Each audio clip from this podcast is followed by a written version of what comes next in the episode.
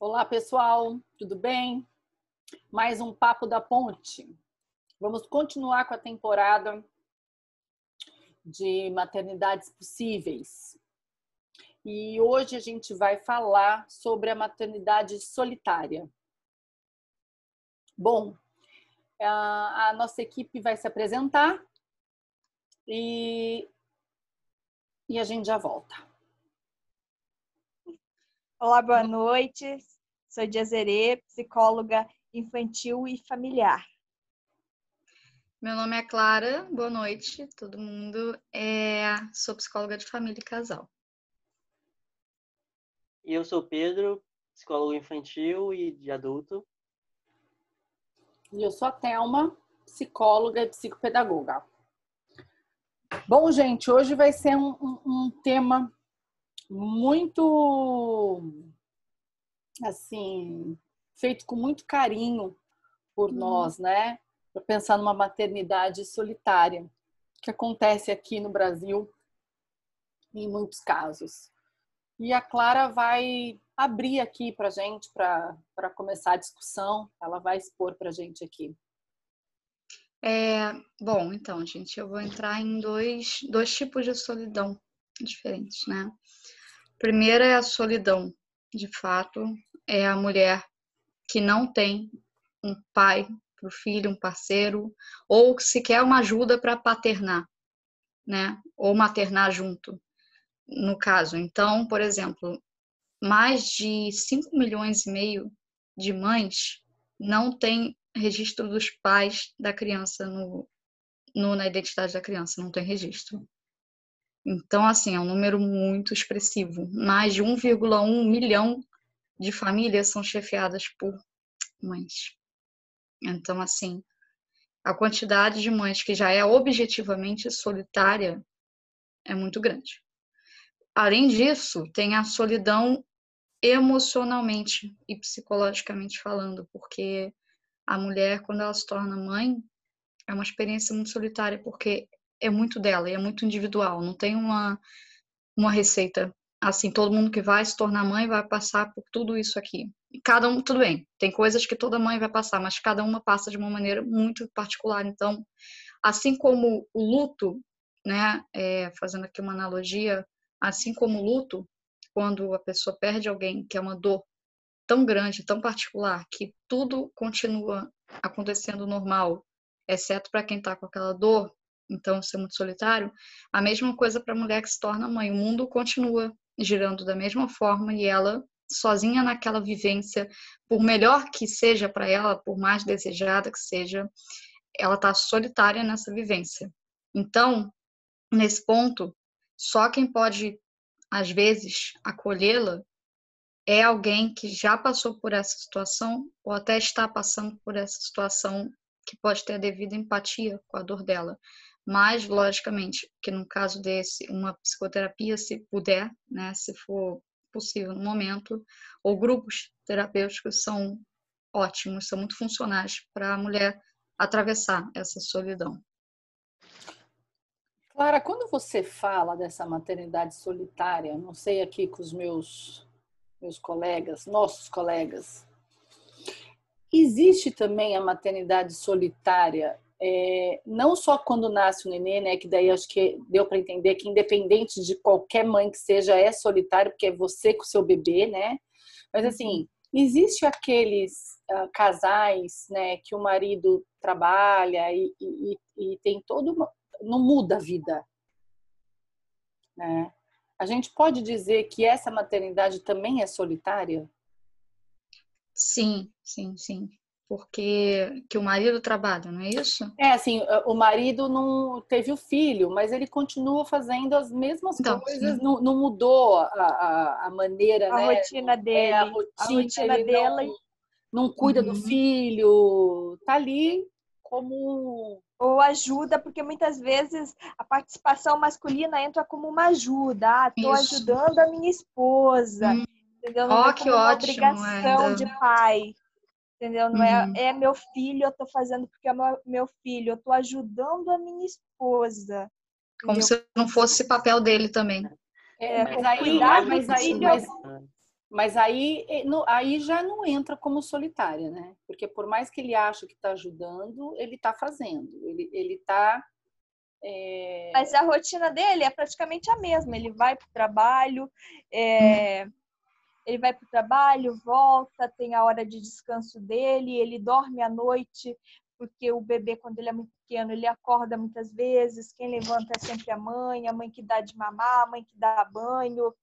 Às vezes o pai fica com a criança nesse ajudar, que eu digo, para a mãe tomar banho, ou para ela fazer o leite da criança, entendeu? Então, Mas daí se Assim. for... Desculpa, fala, Clara. não, pode falar que de repente faz parte do que eu até vou dizer também. Olha, se for desse jeito, dizer que você está falando, Ainda é uma ajuda. Não, aí você quase você não vai encontrar um, um casal. Você vai ter uma, uma maternidade quase que toda solitária. Então, Porque a mulher está em licença de maternidade. Então, o homem, geralmente, né, é, ele vai fazer bem menos que uma mulher. Mesmo que faz, faz infinitamente menos.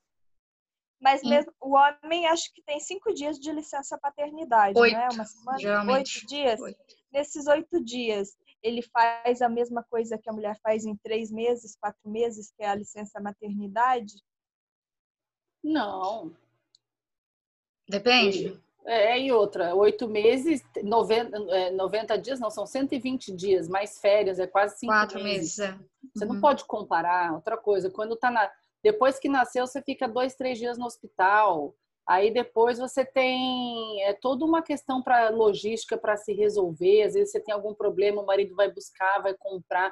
O que eu digo é o seguinte: a cultura que nós temos hoje, é, se você é, for levar que o homem vai se responsabilizar 50% que a paternidade é dele, você vai ter uma parcela da sociedade muito Uhum. pequena. É, é uma Assim, o utopia, que você né? está dizendo é o que, é, o- é o- é o que é, é- É, o é a desejo, sonho de que cada mulher. existe. Oi? Que, Dizere? Que o homem faça 50% é o sonho da mulher, né? Da mãe, de algumas mães. Ah, eu acho difícil o que o sonho da mãe, eu acho difícil, mas assim, não é a nossa realidade. Então, não tem como a gente discutir uma coisa que a gente está fazendo uma coisa no irreal. É, assim, na verdade, a mulher vai ser sempre solitária na experiência materna, pelo menos ainda mais com relação ao próprio marido ou pai do filho, porque por mais participativo que ele seja, ela ainda vai estar passando por todo aquele pós-parto, por todas as alterações hormonais, por todas as inseguranças, E por o- todos os pesos, por tudo que ele não vai estar. É, A vida dele vai continuar. Não, mas vai aí estar é com diferente, ela, né? claro, aí é diferente. Assim, o, a, a- mulher também não vai passar por todos os problemas, ansiedades que o homem passa na maternidade. Exato. Né? Então, isso. Uhum. Eu tô, a, a- a- a nossa discussão aqui é o seguinte. Eu perguntei para você assim: olha, mas é aquelas mães que os pais não fazem nada também são solitárias? Então, Aí você falou são, ok. Aí a Jazere falou não, mas a- aqueles pais que que ajudam e acham que tá que tá ajudando, mas na verdade é a responsabilidade do pai, né? Mas que, que ajuda, que de vez em quando faz isso, mas não faz, também a mulher é solitária. Aí eu uhum. falei, opa, porque senão, se a gente, se a gente pensar assim, depende desse, desse rapaz da Jezerê, do pai, porque o que, que ele está provendo, do acordo, talvez, entre os dois. do acordo, o que está fazendo. acho que tem um limite também, né? Do quão, do quão o pai pode entrar nesse vínculo que é tão único entre a mãe e o bebê, né? O Ainda mais ele- quando é qual- pequeno. Quanto ele tem espaço, é. Qual, Uhum, qual seria o espaço uhum. dele aí nesse, nesse vínculo que é, que é, que é muito... Tem um limite. Tem coisas que ele simplesmente não pode fazer e nem Uhum. sentir. Não, e, então, tem co- assim, e tem coisa que a mulher também não vai sentir e que o homem vai poder fazer. Ah, né? Assim, vai sim, ter uma coisas que ela tá relação. possibilitada, por exemplo. fisicamente. Não, por né? exemplo, a, a, a maneira de como uma menina olha para um pai, ela nunca vai olhar para uma mãe. Porque é, é a maneira que a menina tem de olhar o pai como aquele príncipe, Uhum. aquele herói, aquela coisa tal, né? É uma figura Não, principalmente na primeira infância, sim. primeira infância. Agora, quando é bebê, Isso. eu, eu acho que a gente tem que tomar cuidado com isso, porque assim é, é bem lenta a nossa, a nossa, o nosso progresso, né, dos homens. E eles não entendem. Por quê? Porque eles viveram isso, Uhum. Né? Então, assim, quando você fala assim, não, você não está sendo pai, eu falo, como que eu não estou sendo pai? É, não. Eu troco fralda uma vez por dia, sei lá, eu. Entendeu? Então, assim, a gente tem que é, é, é, tomar cuidado, porque, assim, a sociedade tem de tudo, né, gente? Mas eles têm, muita, tem muito pai aí melhorando, tem muito cara que tá a Sim, fim de ter filho, a fim de. né? Não é a grande maioria, infelizmente. Né? A grande maioria, como a Diazere falou. Mas, eu, não acho que ainda que, que eles tenham esse desejo, eu acho que falta é, eles, os homens em si, os que, que desejam ser pai, saber ter a noção do que, que é realmente um papel de um pai. Porque eu, a gente tem essa visão, como você falou, da visão do pai ser o que, que, que trabalha para ganhar dinheiro, para sustentar, que ajuda de vez em quando naquilo que pode, naquilo que quer. Mas isso é, É o que só traz o uma alimento parte do trabalho, casa. né? O que traz a fralda para casa, o Sim. que provê. E a mulher, É. o que cuida. Mas e quando a mulher que provê e cuida? é. Aí realmente ela tende a se sentir mais sozinha, né? Porque é uma carga muito grande para lidar ao mesmo tempo. Você maternar, você prover a si próprio, prover a criança, prover emocionalmente. Então, é muito desamparo para quem passa por uma experiência como essa e que é muito comum. Muito mais comum do que às vezes a gente pensa.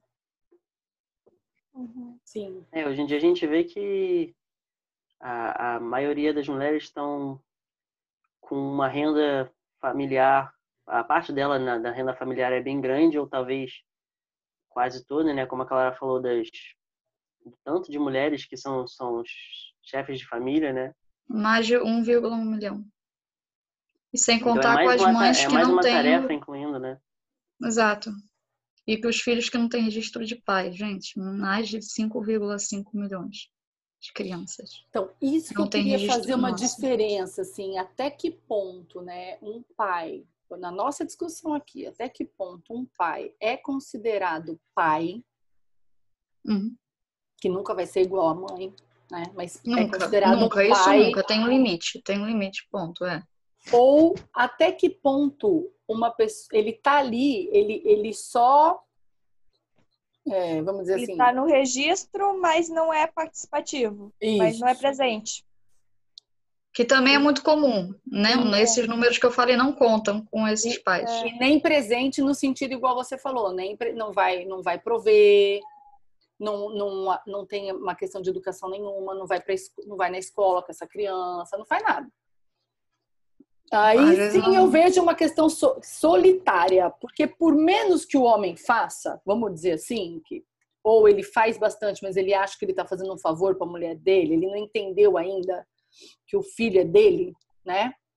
É, ainda assim eu acho que esse homem ele está se esforçando muito.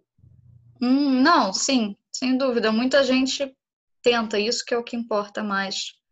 É a pessoa querer ser melhor. Ela não é, o pai nasce pai da mesma forma que a mãe nasce mãe. Ele não é, não é obrigado assim a corresponder a uma expectativa também acima, né, é, é, da média, vamos dizer assim, porque muitas vezes a gente passa por esse problema de querer que as coisas que aconteceram de uma forma que foram naturalizadas de um jeito de há mais de mil anos, vamos dizer assim, a gente mude em 50. Não vai ser assim. Não vai. Mas, é, independente do que o homem venha a fazer, em algum momento da maternidade, a mulher vai se sentir solitária com ela. Não- é nem com relação a quem ajuda é, não importa se é o pai, se, se é alguém, não importa o quanto outra pessoa seja participativa, em algum momento ela vai se sentir solitária, solitária. naquela experiência. Isso. De maneira que parece que ninguém vai poder compreender o que ela está sentindo com relação à experiência dela da mesma forma, de uma forma adequada, né? Igual luto, igual luto. Sim. É uma experiência é. muito intensa que que uma experiência mundo... única, né? Para cada pessoa, cada uhum. indivíduo é único, a mãe é único, o seu bebê é único. Ela continua sendo um indivíduo. Ela é mãe, mas ela continua sendo um indivíduo, né? E isso que eu acho que se perde muito também no momento que a mulher se torna mãe, às vezes desde que ela já engravida, desde antes de engravidar, ela já perde a individualidade naquele momento e a sociedade também a vê como uma mãe. Pronto, ela tem um estereótipo. E a partir dali, para ela se firmar como indivíduo, é um desafio que ela tem que se ressignificar nesse novo papel dela. Sim. Isso é muito difícil. Você estava falando sobre luto, né? E a Diezere falou uma coisa muito legal, que assim, cada mãe é única, mas cada filho é único. Uhum. Né? E aí, você, toda vez que você tem um filho, você tem que matar o filho que você imaginou. Que até então, enquanto ele está na barriga, enquanto está crescendo, enquanto você está imaginando, você está tendo uma realidade psíquica daquela criança. Você vai ter cabelo. Idealização. Ter... Exatamente. Você está fazendo essa idealização, está fazendo essa expectativa. Quando nasce, você precisa abandonar aquele bebê que você criou, que não existe, uhum. e assumir o teu, né? É, muitas vezes é, é, fácil a gente fazer essa essa diferenciação quando a gente tem uma criança que nasce com algum tipo de problema. A gente vê que, que né? Então, por exemplo, eu fiz uma vez um estágio, não, um curso numa maternidade no Rio de Janeiro, que só nasce crianças com, de, com deficiência. Hum. Né? É um desafio então, é, então, já ouvi como, falar. Já. É, como que é o desafio da, da, da, Tem uma equipe de psicologia formidável. Eu nunca sei se é Figueira Fernandes ou Fernandes Figueira. Acho que é Fernandes Figueira. Fernandes Figueira. Então, é, é no Flamengo, né? É. Nossa, é, é, é fenomenal, assim, né? Acho que é federal. Tem uma equipe de psicologia, assim, e como eles trabalham com a mãe essa questão do luto para você é, aceitar a sua criança. Né? Uhum. E aí, quando você fala isso, é muito importante porque assim é, a gente olha né o, a criança que foi desejada que já tem um rótulo naquela criança que já tem ela já tem um peso né então quando as pessoas chegam na maternidade a coisa mais primeira coisa que eles fazem na maternidade é ver quem puxou uhum. né o bebê tem um dia Olha a cara é do fulano é Né? Às vezes no ultrassom, olha o meu nariz ali. É. Você vê como isso é, é, é, é forte, você pode perceber. Quando você estiver visitando alguém ou tiver um filho, você pode perceber. Todas as pessoas do lado do teu marido vão falar que puxou ele. E todas as pessoas. Só os defeitos do seu lado. Não, né? o gênio é sempre do outro. Parece com você. Exatamente. Então, assim, é, esse luto, além da maternidade, né? Mas tirar o luto também do filho, né? Porque às vezes a maternidade ela fica um pouco mais rígida quando a gente espera a gente espera do nosso filho que o nosso filho não pode dar. Uhum, né? Exatamente. Então, às vezes, ele não andou com 10 meses, 11 meses, andou com um ano e três meses. Né? Cada e você já pensou no, na formatura dele na faculdade que o, é. pai dele fez? Não falou mamãe primeiro, falou papai. É. E hoje está uma loucura isso, né? Porque assim, você vê esses jovens cada vez mais é, não dando conta da pressão, né? Porque assim, tem que escrever, tem que passar no vestibulinho de cinco anos, que tem que passar no colégio tal, porque eu... é. né? E você não, você não tá dando nem tempo dessa criança se mostrar, né? Uhum. Então é, é, é muito e aqui é engraçado que a gente vai discutindo, né?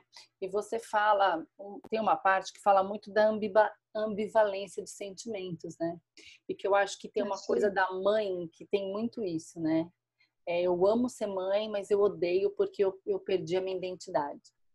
Uhum. Porque agora eu não sou mais a filha, agora eu sou a mãe. Porque agora você, antes você é a fulana, depois você é a mãe da fulana. É. É. Né?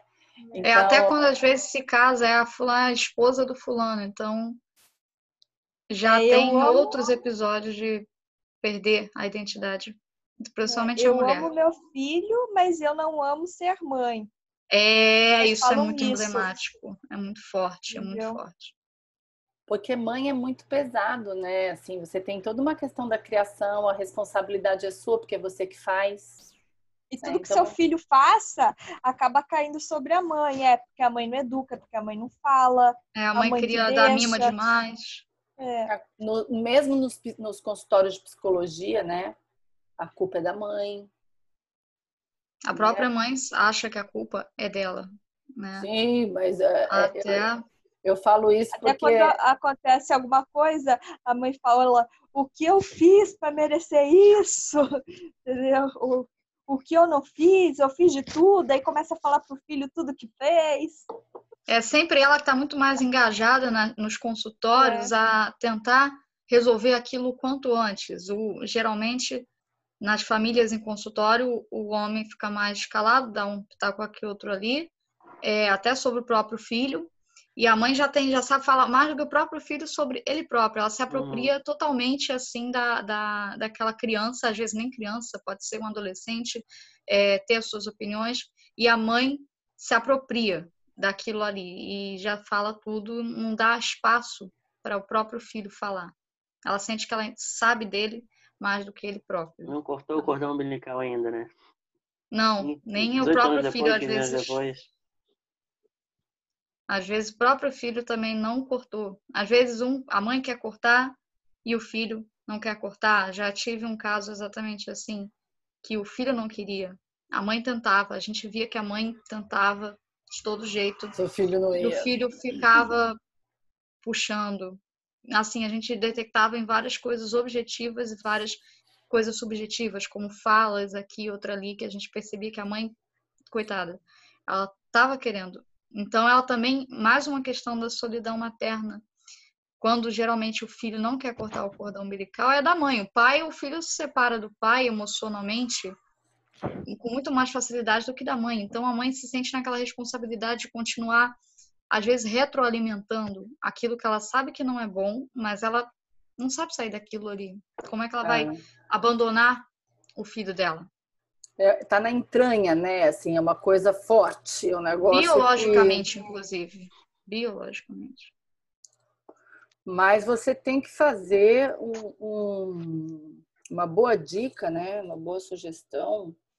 Você tanto tem que. Você não precisa mudar tudo do dia para a noite, uhum. né? E nem se Nada se culpada assim. de tudo. Eu sempre digo para as mães que vão na clínica que a gente que elas fizeram o melhor que elas podiam com as ferramentas que elas tinham. Tenho certeza disso. Né? O que, que nós temos que ver daqui para frente? Porque a mãe, disposição dela.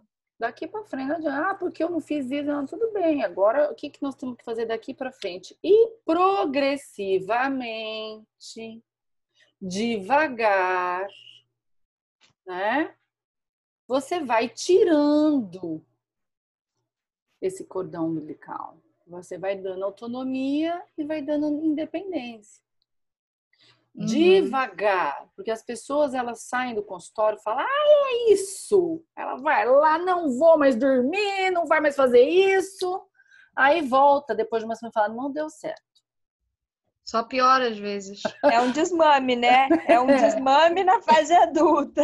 É, exatamente. Eu Um disse, segundo não desmame. vai dar certo de uma vez, tem que ser devagar, porque a criança ela vai entendendo uma nova realidade, né? E a, e a mãe também. A gente fala tanto em ressignificar, ressignificar, ressignificar.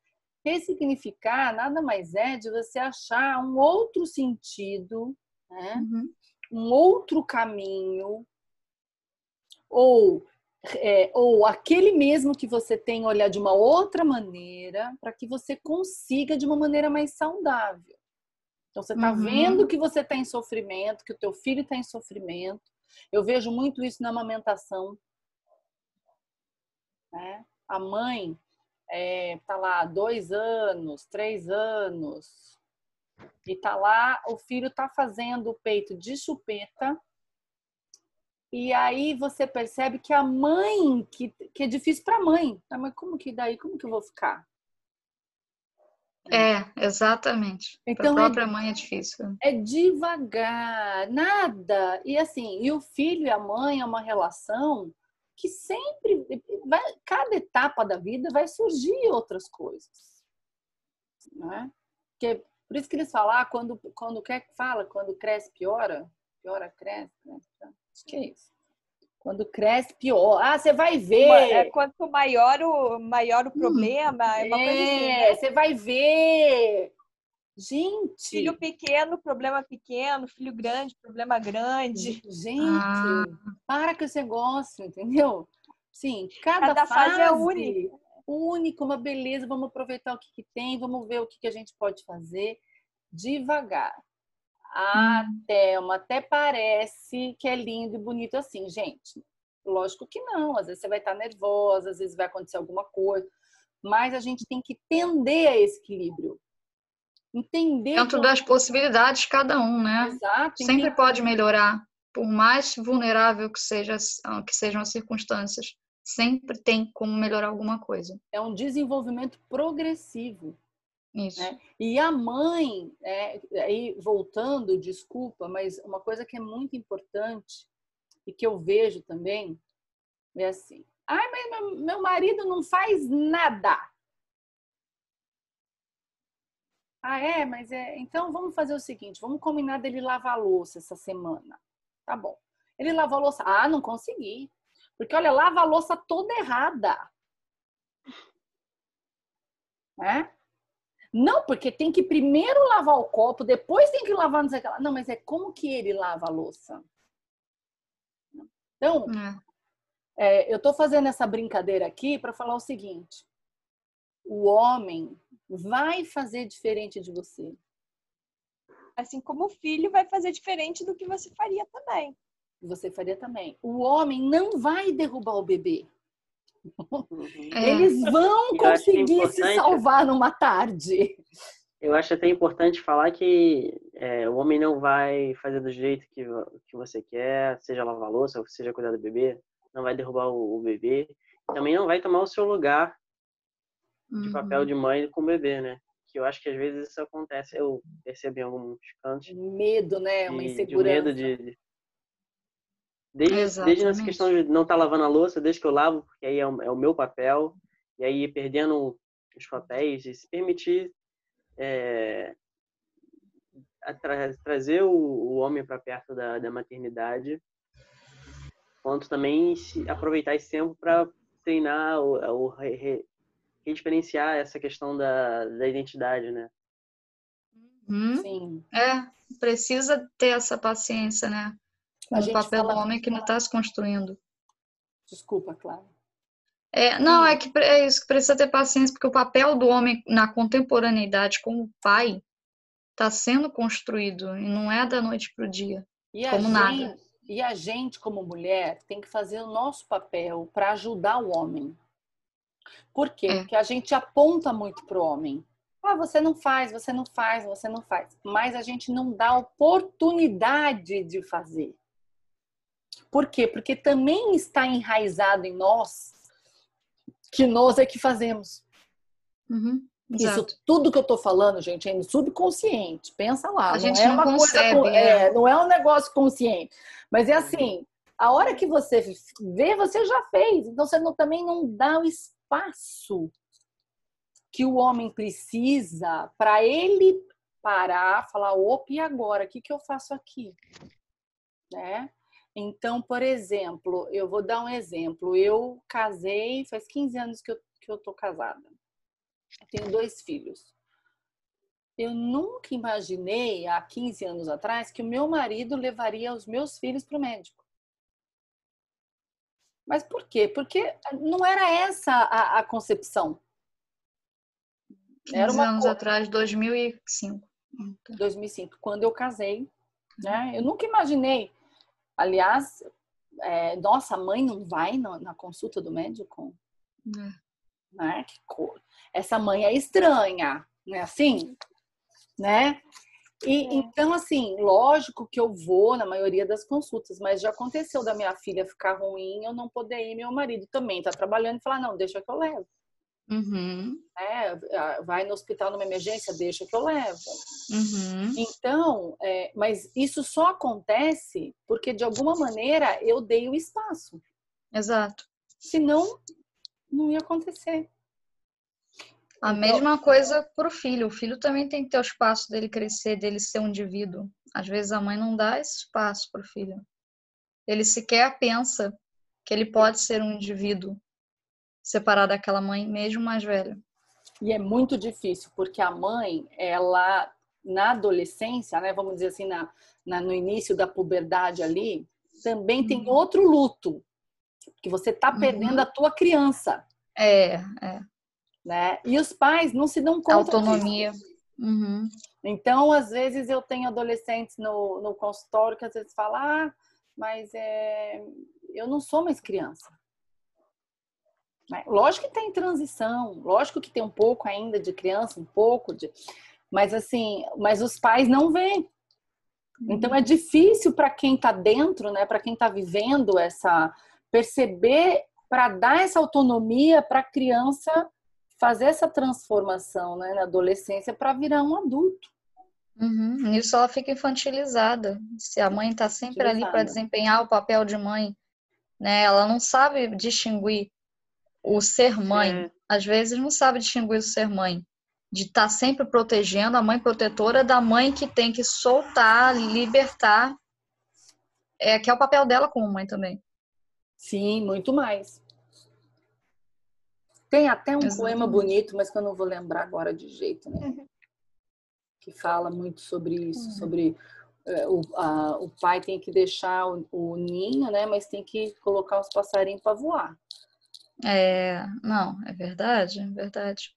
Às vezes até o próprio filho, quando já adolescente, quase adulto, ou ele naturaliza a mãe entrar num consultório médico, vamos dizer, numa ginecologista, com a filha já com 18, 20 anos, para quê? Para quê? É uma intimidade que deveria, pelo menos deveria ser natural para aquela filha, é, é, é preservar um pouco da intimidade e não preserva. O, a, o adolescente, né, que, que às vezes já está quase adulto, não preserva a intimidade. A própria criança tem direito e, e, é legítimo que ela tenha intimidade dela. E a mãe, quando é muito, se apropria totalmente dessa criança, não dá esse espaço para ela criar esse senso de intimidade que ela nunca vai ter na vida, né? Criar o seu próprio espaço, isso é muito sério. É sua individualidade, isso, né? Eu acho que isso é, acontece também pela pela ideia dos pais, tanto a mãe quanto o pai mesmo, de que os filhos são propriedade, né? E acho que isso envolve tanto no, na questão da dificuldade de dar espaço, deixar a criança crescer, se tornar adulto, experimentar a, as, as questões da vida adulta, né? De se tornar adulto. E aí essa, essa questão da possessividade acaba aprendendo, não, é, é meu filho, tem que fazer Nasceu desse de jeito, mim. do meu jeito, é. E aí acaba, ao invés de, de sendo um impulso para voar, acaba sendo algo que prende, né? Mas é. hoje tem muito disso, Pedro. Até porque hoje os pais são responsáveis. Da mesma maneira como a escola ficou muito mais sem medo de tudo, né? porque qualquer coisa pode ser que a escola fez, que a escola falou. Os pais também se, são responsáveis pelo, pelos atos dos filhos, né? Claro. De uma maneira diferente. Antigamente, quando você roubava um carro, há 40 anos atrás. Né? não acontecia, mesmo que acontecesse alguma coisa, não digo nem fatal, mas acontecia algum acidente, alguma coisa, era bem diferente de como é hoje, né? Então, assim, hoje em dia, qualquer coisa, é, a escola denuncia para o conselho, qualquer coisa não, né? Mas alguma coisa, a escola é obrigada a denunciar esse conselho tutelar, os pais têm responsabilidade. O que, que os pais fazem? Controla. Trancam. E cada castam. vez castam. E cada vez mais que eles fazem isso, mais eles est não estão criando filho para o mundo. Exatamente. Porque a responsabilidade tinha que ser do filho e os pais tomam a responsabilidade para eles. Uhum. Ah, então você vê um bando, um bando de jovem que podia estar tá, que a, é, é, na época duas, três gerações atrás já estava casado com um filho trabalhando, estão começando a faculdade. Isso está relativamente comum hoje em dia. Pensando na faculdade, ou nem sem rumo na vida, sem saber o que quer trabalhar. E aí, quando vai até a faculdade, o pai leva. Eu conheço casos pessoais de levar um filho no ensino médio até a porta da escola, que era a uma rua de distância, e isso ser naturalizado.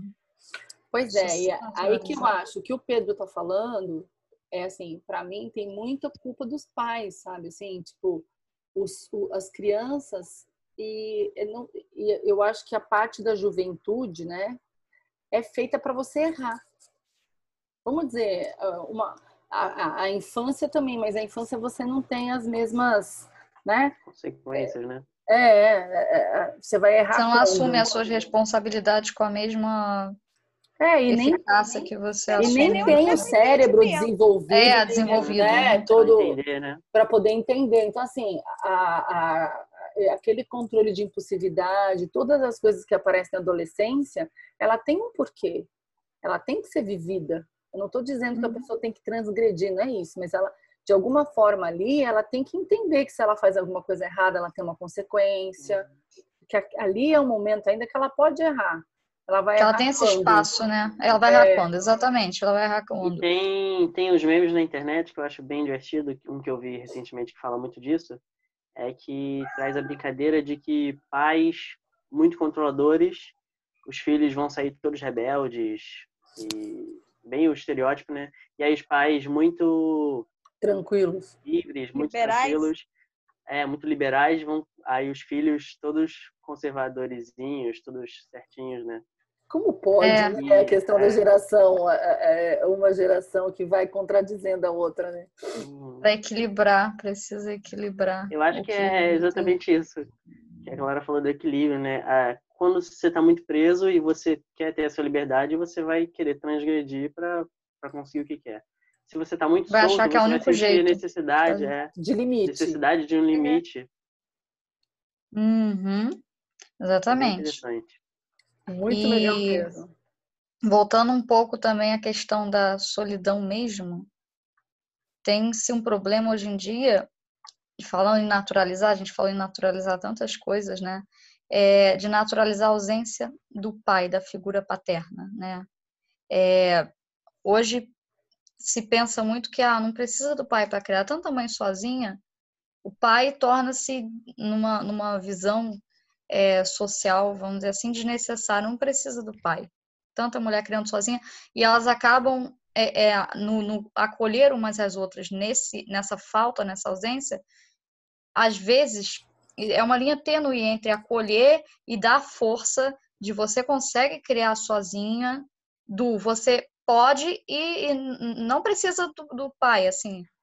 Uma coisa é você ter que receber a força e o apoio para você criar sozinho numa impossibilidade de um pai ajudar. Outra é você simplesmente estimular que o papel do pai já não é mais relevante ou necessário, não é?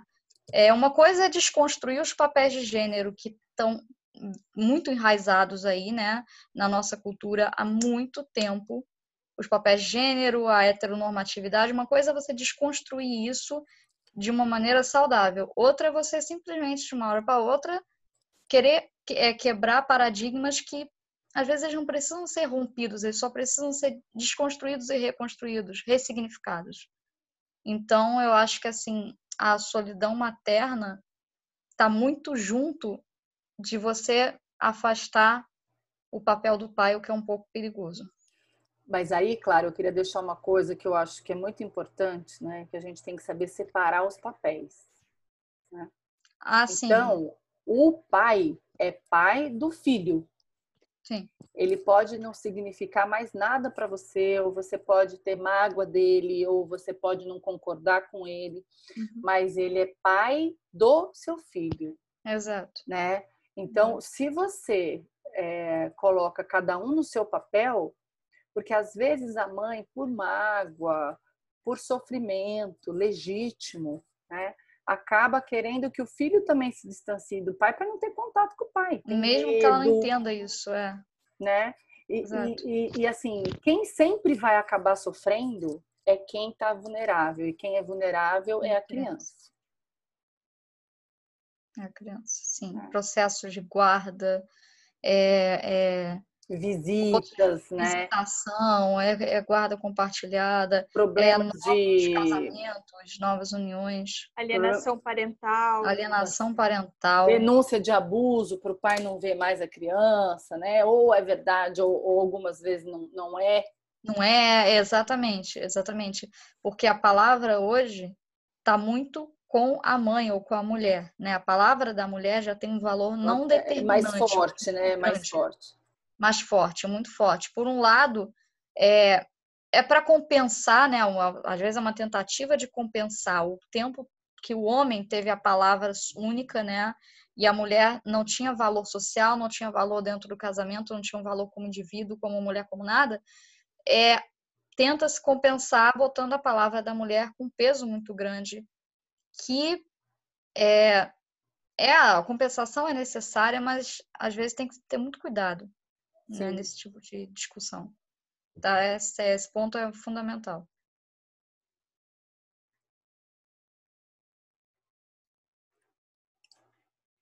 E, Clara, eu ia te perguntar também como é que ficaria para a mãe da importância dela ter uma, uma outra figura para ela, ela se espelhar além do grupo, né? Um, alguém mais próximo. Tipo, outra mãe, é isso? Você fala a questão do, de uma rede de, para se apoiar? Rede de apoio e também da, da própria mãe da mãe, as avós, né? Nossa, as avós. Aí estão, queridas avózinhas.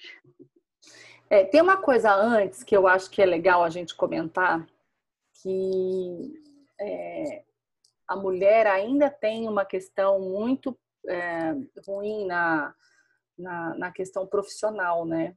Uhum. Quando, quando engravida, geralmente volta, né? Pede férias, é, é mandada embora. E, e depois tem uma dificuldade de achar emprego, porque quando vai nas fazer se candidatar e fala que tem um filho de seis meses, de um ano, de um ano e meio, aí o, as, acaba contratando uma outra pessoa, né? Voltou. Estou dizendo aqui, Perdão, Clara. É sempre... Caiu no meio da minha fala. Tem Conseguiram problema. ouvir tudo? Não sei até que ponto. Ó, a gente já a gente já está falando uma outra coisa aqui. É, tá. Você caiu. No... A gente estava falando sobre uma questão de ter uma dificuldade de arrumar emprego ou de ser mandada embora quando engravida. Porque daí eu vi que você estava congelada, eu entrei nessa nessa nessa seara um pouco, né? ótimo, né? Ótimo, E aí o Pedro estava te perguntando sobre uma questão assim da rede de apoio e de hum. uma figura materna que geralmente é a própria mãe da pessoa.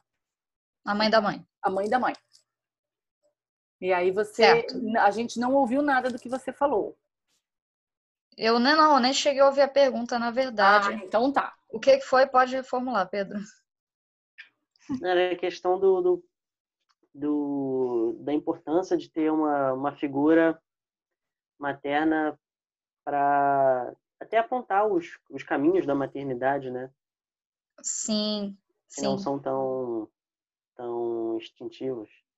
Então, é, a mãe de primeira viagem ainda carrega a solidão consigo de nunca ter vivenciado aquela experiência. Então, tudo é ainda mais novo, intenso para ela.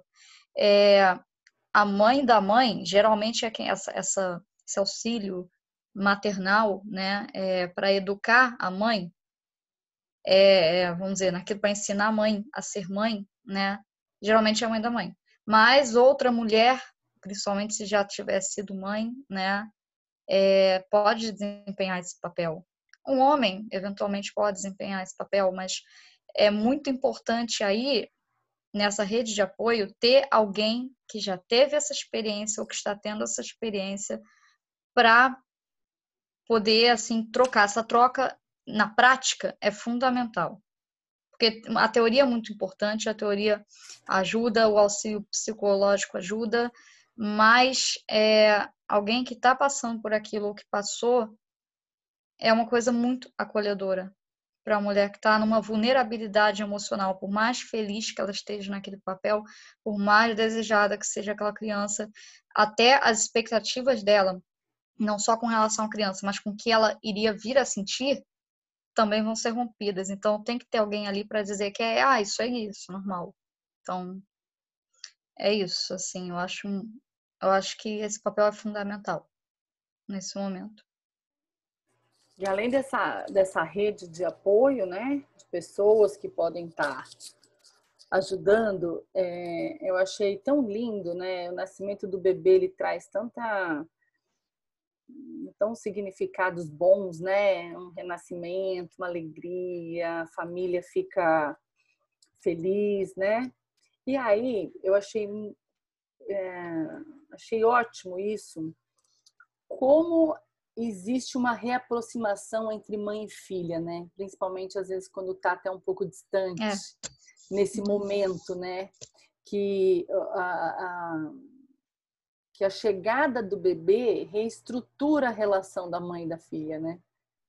É porque muita coisa, enquanto você é filha, às vezes você não consegue compreender o lado hum. da uhum. sua mãe. Aí depois que você vira mãe, aí você fala, poxa, minha mãe tinha razão. É, exatamente. É, é, é, isso é muito bonito, né? Essa essa, essa relação, né? essa, esse, essa relação renovada. Né?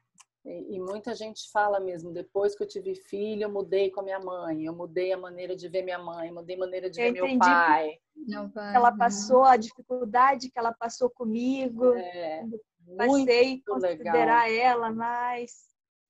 É, você você acolhe mais do que antes, você se aborrecia, você repelia, rejeitava, você tende a acolher mais quando você vive a experiência da maternidade.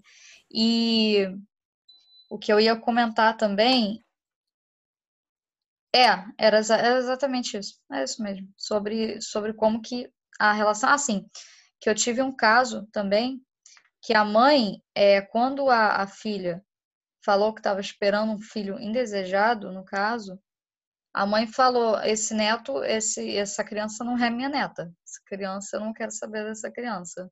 Não me interessa. Eu peguei depois já que a criança havia nascido, mas eu só estou contando que eu, o que uhum. chegou a mim. E aí a avó da criança falou: não, essa criança não me interessa, essa criança não é minha neta.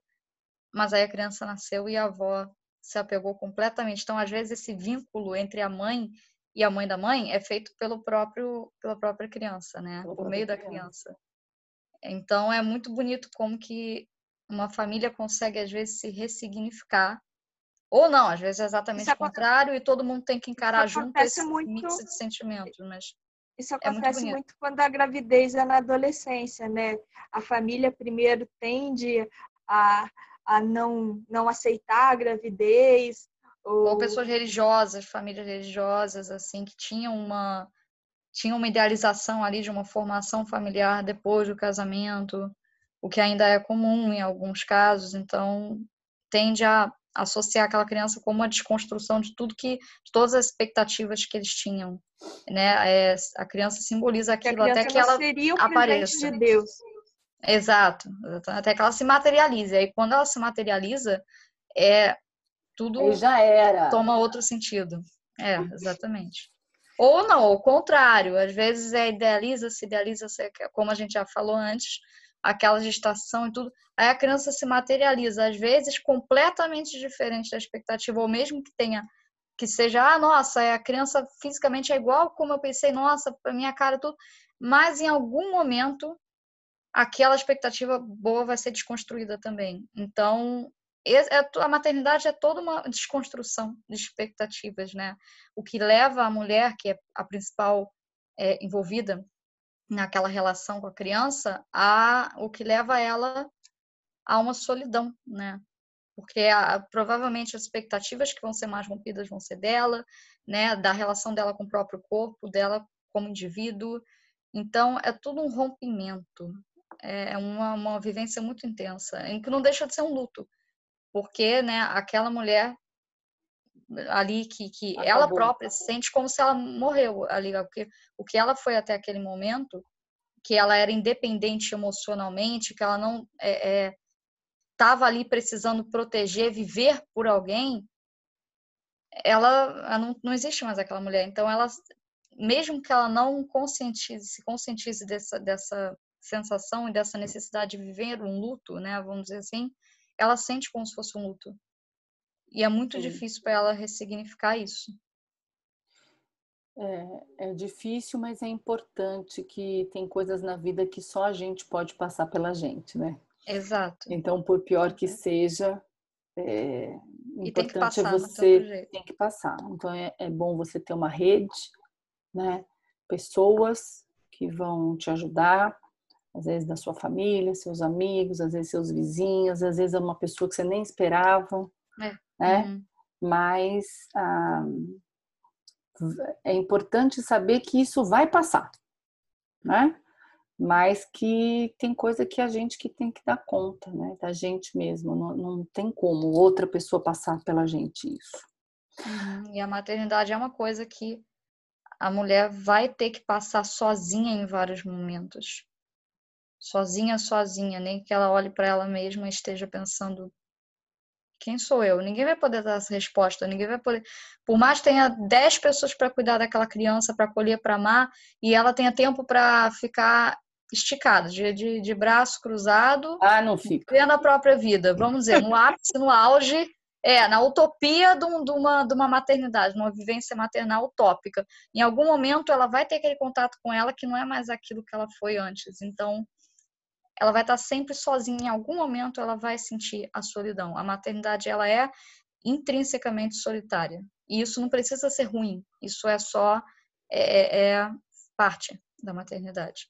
Depende de como a gente vai é, ter uma perspectiva sobre essa experiência, porque às vezes a solidão te faz entrar num contato consigo mesmo, como mulher, como mãe, como indivíduo, muito, muito maior do que se você não estivesse vivenciando aquela experiência. Então, tudo é a maneira como você vai ter uma perspectiva sobre aquela vivência.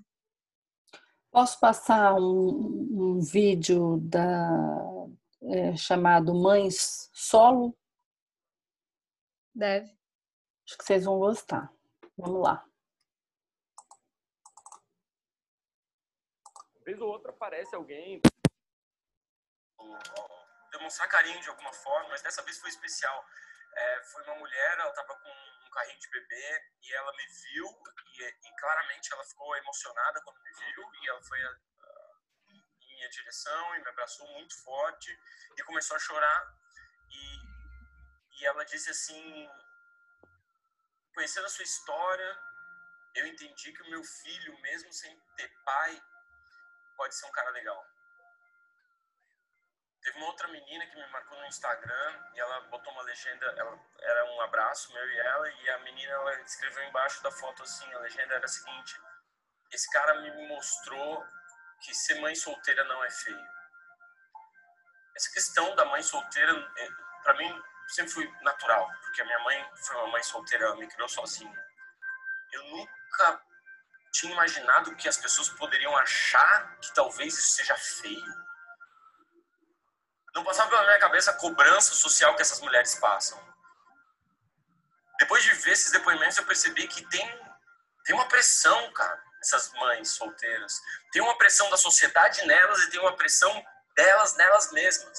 Porque elas ficam pensando que talvez o filho delas não seja legal, ou não seja uma pessoa de bem, ou que fique o tempo todo procurando seu pai e não valorize todo o amor que elas deram. Eu me lembro de uma vez que eu estava me apresentando na escola, né, apresentação escolar. Então, eu estava fazendo, né, chegou teatro e tal, tava todo mundo lá, e eu estava, enfim, me apresentando, e eu olhava para a plateia e minha mãe não tinha chego ainda. Eu, eu fiz a apresentação toda para uma cadeira vazia, assim, olhando para a porta, para quando a minha mãe entrasse e chegasse.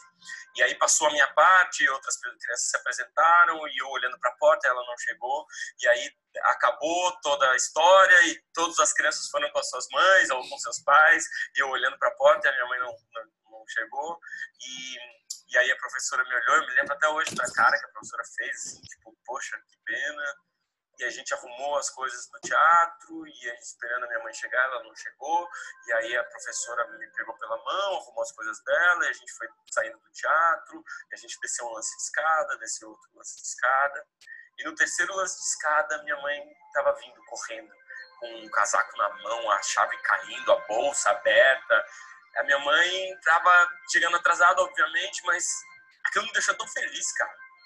Só ver a minha mãe chegando esbaforida, querendo chegar a tempo e evidentemente não conseguindo, só ver a minha mãe querendo foi suficiente para mim. No meu olhar de criança, aquilo preencheu meu coração. Foi como se a minha mãe tivesse dito: "Mano, tentei, mas não consegui". Uma casa cheia de amor, ela é suficiente. Pais ruins não fazem falta. Uma mãe que cria um filho sozinha, ela tem todos os méritos daquilo que o filho se torna. Tudo que eu sou hoje, mãe, foi por sua causa. Tudo que eu realizei hoje, o mérito é seu. Não me faltou nada.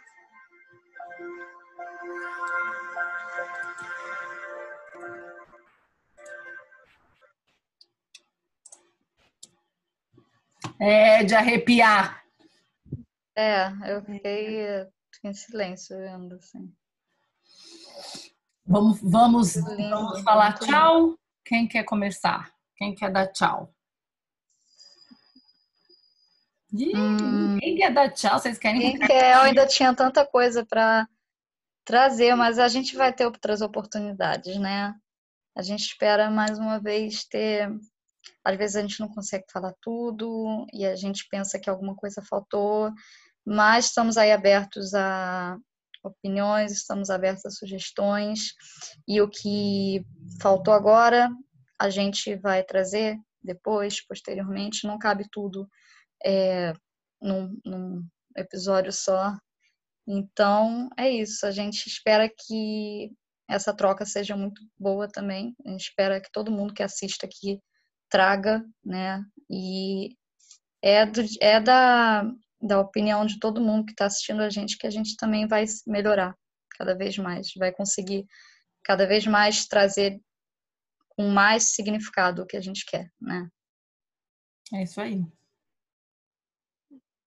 Eu quero voltar aqui a dar um feliz Dia das Mães para todas as mães, principalmente para as mães que são mães solas. Vocês são super guerreiras, vocês são tudo na nossa vida.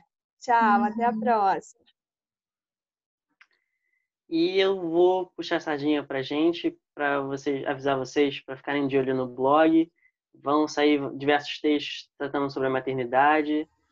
Vai sair um texto falando sobre a dificuldade de engravidar, sobre a solidão da mãe. Então a gente vai aprofundar um pouquinho mais desses temas e também fazer um alerta para quem tiver sentir a necessidade de, de um auxílio, de, de ter uma base, sendo mãe, sendo pai, sendo filho, pode entrar em contato com a gente também lá pelo site www.clinicadaponte.com.br. A gente vai receber vocês de braços abertos e te ajudar nessa questão. E é isso, até uma próxima. Gente, foi bom demais. Quero agradecer a vocês que estão nos prestigiando, nos ouvindo. Agradecer esse, esse time, que eu tenho muita gratidão, que são maravilhosos. E que vocês possam mandar sugestões, interagem, interajam com a gente por favor, mandem sugestões, temas, perguntas, críticas, coisas que a gente pode melhorar, que a gente está aqui com o objetivo de é, é, poder interagir com vocês, tá? É, foi muito rico. Eu já anotei mais quatro temas aqui no meio da nossa conversa. Vai ter tema aí para o ano inteiro, tá bom? Quero agradecer muito pela atenção de vocês e entre em contato com a gente no site, no Facebook, no Instagram, nos siga. É, esse vídeo vai estar disponível no, no YouTube, né? Nós estamos no Spotify no, com um podcast, tá bom? Vai ter mais o Papo da Ponte aí. Um grande abraço. Tchau, tchau. Tchau, tchau, gente. Tchau, tchau, gente. Tchau.